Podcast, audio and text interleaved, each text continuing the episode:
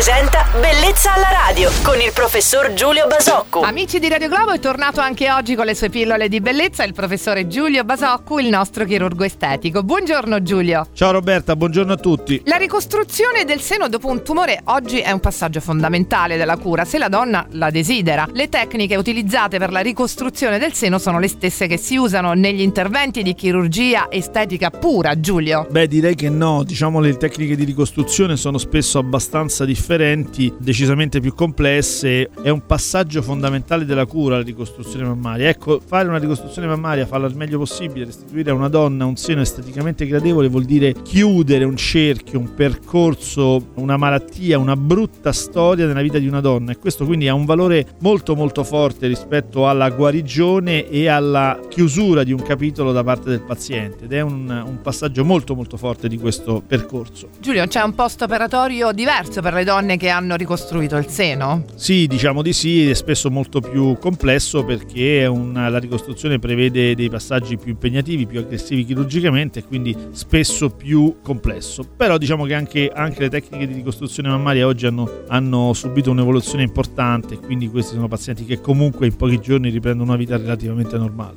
Bene, abbiamo seguito tutti con molto interesse, visto anche il tema di oggi, molto delicato. È sempre bello ascoltare il nostro chirurgo estetico Giulio Basocco. Torneremo a farlo nuovamente domani qui su Radio Globo. Buon lunedì Giulio. Ciao Roberta, buona giornata a tutti. Bellezza alla radio.